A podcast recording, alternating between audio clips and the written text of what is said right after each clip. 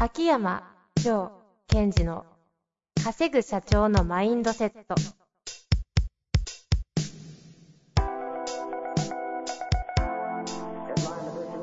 なぜ一流の経営者たちはぶつかる壁を次々と越えられるのかそこに隠されたマインドの正体ポッドキャスト「稼ぐ社長のマインドセット」は上場企業から中小企業までエグゼクティブコーチングトレーナーとして人材開発を行ってきた秋山城賢治が経営や人生で役立つマインドの本質について分かりやすく解説しますこんにちは、遠藤和樹です。秋山条件時の稼ぐ社長のマインドセット。秋山先生、よろしくお願いいたします。はい、よろしくお願いします。さあ、今週も参りたいと思いますが、前回ね、危うく、あの、ヘルステックのビットビットの話で一回終わりそうな感じでしたけれども、はい。その後、いかがですかビットビットはい、ビットビット。ビットビット調子いいですよ。もうビットビットが調子いいんですね。いやいやいや、面白い面白い。これ、そのうちこう、家族につけさせて、子供とかグワーって爆睡するするじゃないですか。はい、はい。私のデータどの使うのかっていうのをちょっと見比べたくて、ああ。今度寝るときつけてってお願いしてるの。いやー、それ管理されるのすごい嫌だな。いやいやお前なんか、ここの心拍数上がったけど、なんかあったのかとか言われても、いや、違う違う違父う。ちゃんほっといて。じゃなくて、一晩つけてもらって、そのデータを見たいだけなの。ああ、その自分との違い。そうそう。確かに。だってほら、ね、下の子なんかをこう声かけても起こさないぐらい爆睡するでしょ。ああ、そういう時どういう眠りになってるのか知りたいですそね。うそうそう。単なる箱波形とかで見たくないですかああ、確かに確かに。好奇心ですね。そうです。単なる好奇心です。じゃあ定期的にね、今回フィットビットの話はやっていきたいと思いますが、早速質問に行っちゃっていいですかはい、お願いします。行きたいと思います。えー今回ですね、組織改革コンサルタントの方ですね。うんうん。組織コンサルなんですね。行きたいと思います。えー、ジョーさん、遠藤さん、いつも興味深いポッドキャストを拝聴させていただき、本当にありがとうございます。第280回、ビジョン・ミッションについて質問させてください。企業人として考えるより先に個人として考えてくださいとおっしゃられていました。美容師である前に一個人として考えてみましょう。さらにビジョン、ミッションを考える前に本当の自分になりなさいと教えていただきました。その手順として自分に感謝し、自己を肯定し、ニュートラルになる。このニュートラルのマインドがゼロポイントマインドだと。そのいい例として、キングダムの衛星が、ひか人は光である。だから国を統一するというビジョンを打ち出した。この人は光であるは、私は光であると衛星は思ったのではないかと思います。だから、ゼロポイントマインドを手に入れて最初にやることは、私は何者かと自分のロールもしくは私の存在意義みたいなところに気がつくことが最初ではないかと私は思いました。長くなりましたが、一個人として考える、イコール私は何者かを考えることがいいのかどうか、そのあたりを張先生にお聞きしたいです。よろしくお願いいたします。ほー。立て続くマニアック。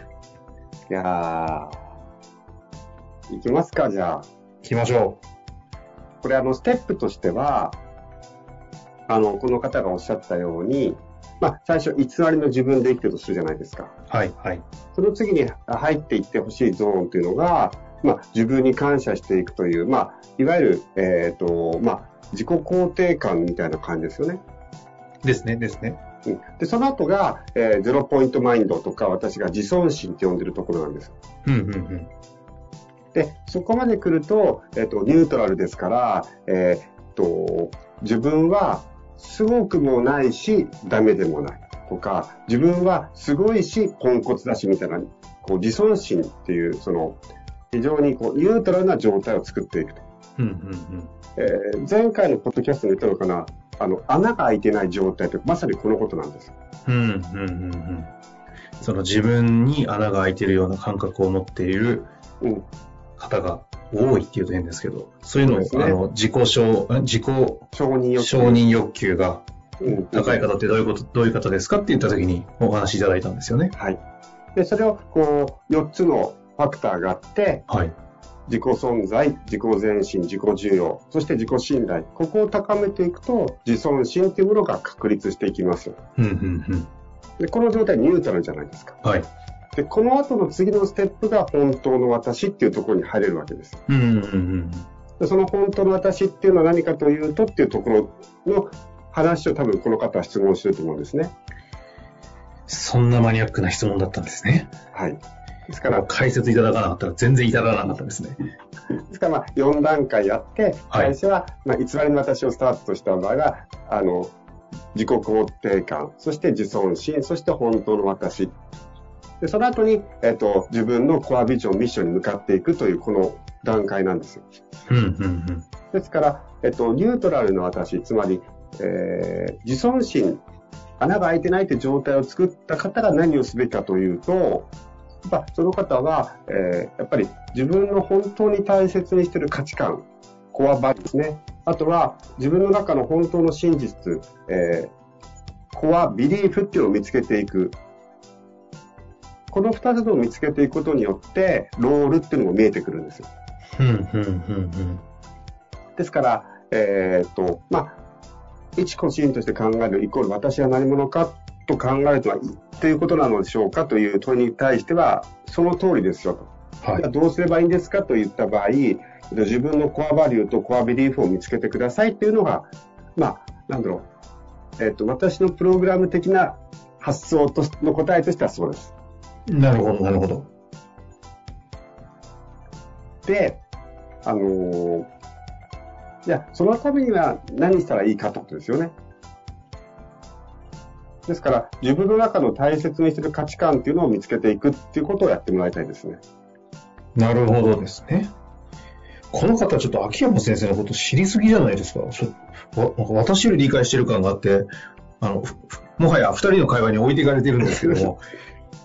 えつまり、まず、えっと、改めて、繰り返し、秋山先生言った通りのことだと思うんですけど、繰り返しになっちゃいますが、一個人として考えるというのは、私は何者かを考えることであると。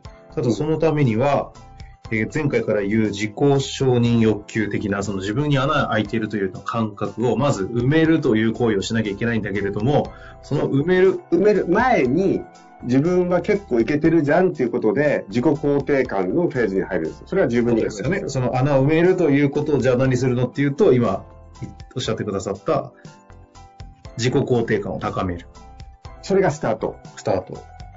その後に穴を埋めていくための作業に入れるんですよ。うーん。自分のこと嫌いな人が穴を埋められればできないんですね。はい、はい。そういった意味では、えー、と自己肯定感っていうのを持った上で、自尊心っていうフェーズに入ります。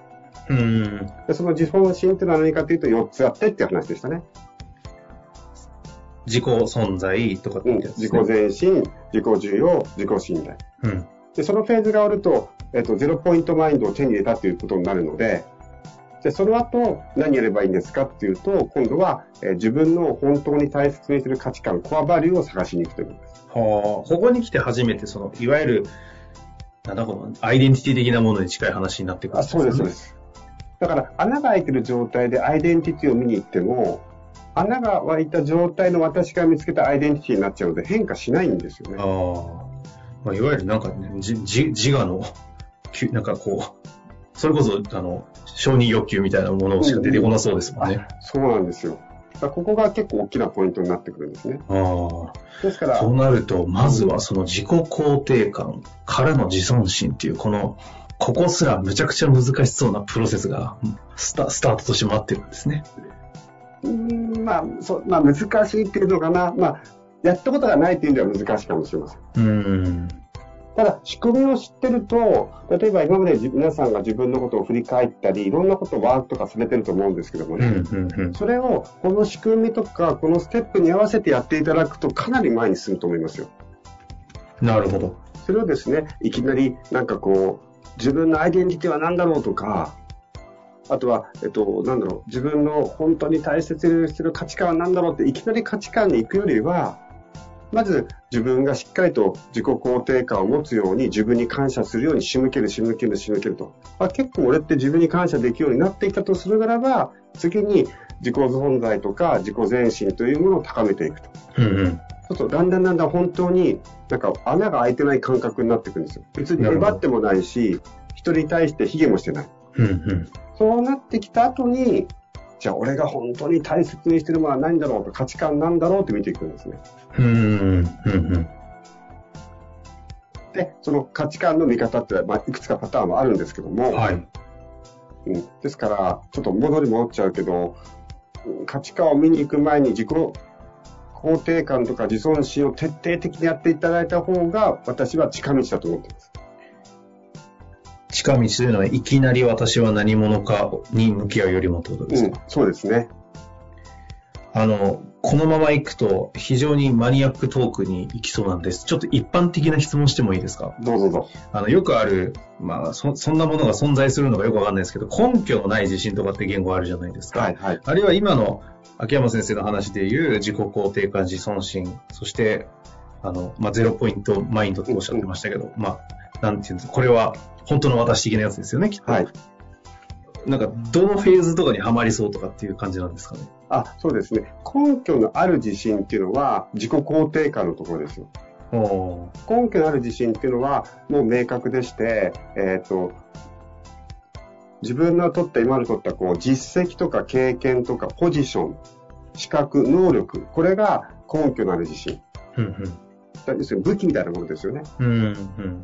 これを手にしてるっていう状態だと、こう、自分のこう自己肯定感が上がってくるじゃないですか。はいはい。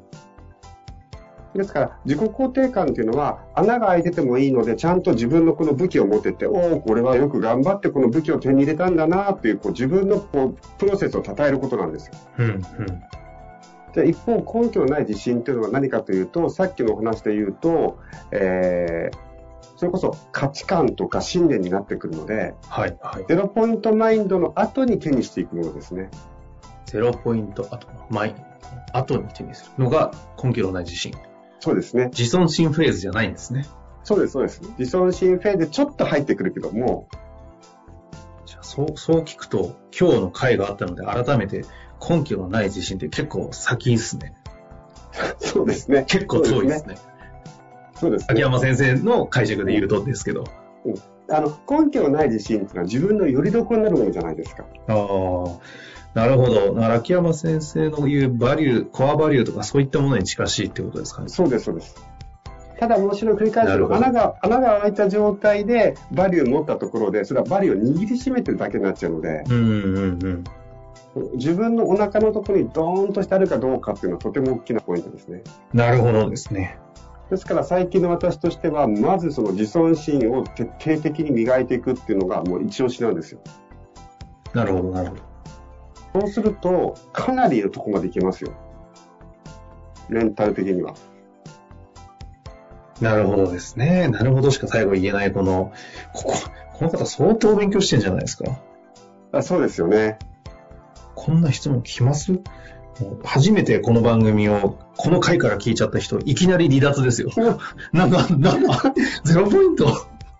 自尊心自己肯定みたいな。で、まあまあ言葉としては、ただ皆さんの中でも感覚としてあると思いますよ。こう、なんかこう、褒められたらすごい嬉しくなったと。ところが、いきなり、えっと、拒否された、なんていうかな、注意されたら落ち込んじゃったって。うん。ということは自分の中で何が起きてるんだろうと。結局、相手が褒められたっていうところで自分の穴を埋めてたってことかもしれないねと。で、それはそれで悪いことはないですけども、どこかのタイミングでそれをやり終えて次のフェーズに移っていくことが必要だし、それは絶対可能なんですよね。なるほど。で、えーまあ、特にね、この私のリスナーの方は、ちょっとね、難しいかもしれないけど、うん感覚として捉えていっていただければ嬉しいし、ぜひ、今日のお話を受けて、分かんないとこもありましたら、そのために質問ありますのでね、はい。ぜひ活かしていただきたいなと思っております。はい。というわけで今日のあたりはここで終わりたいと思います。秋山先生、ありがとうございました。はい。ありがとうございました。本日の番組はいかがでしたか番組では秋山城賢治への質問を受け付けております。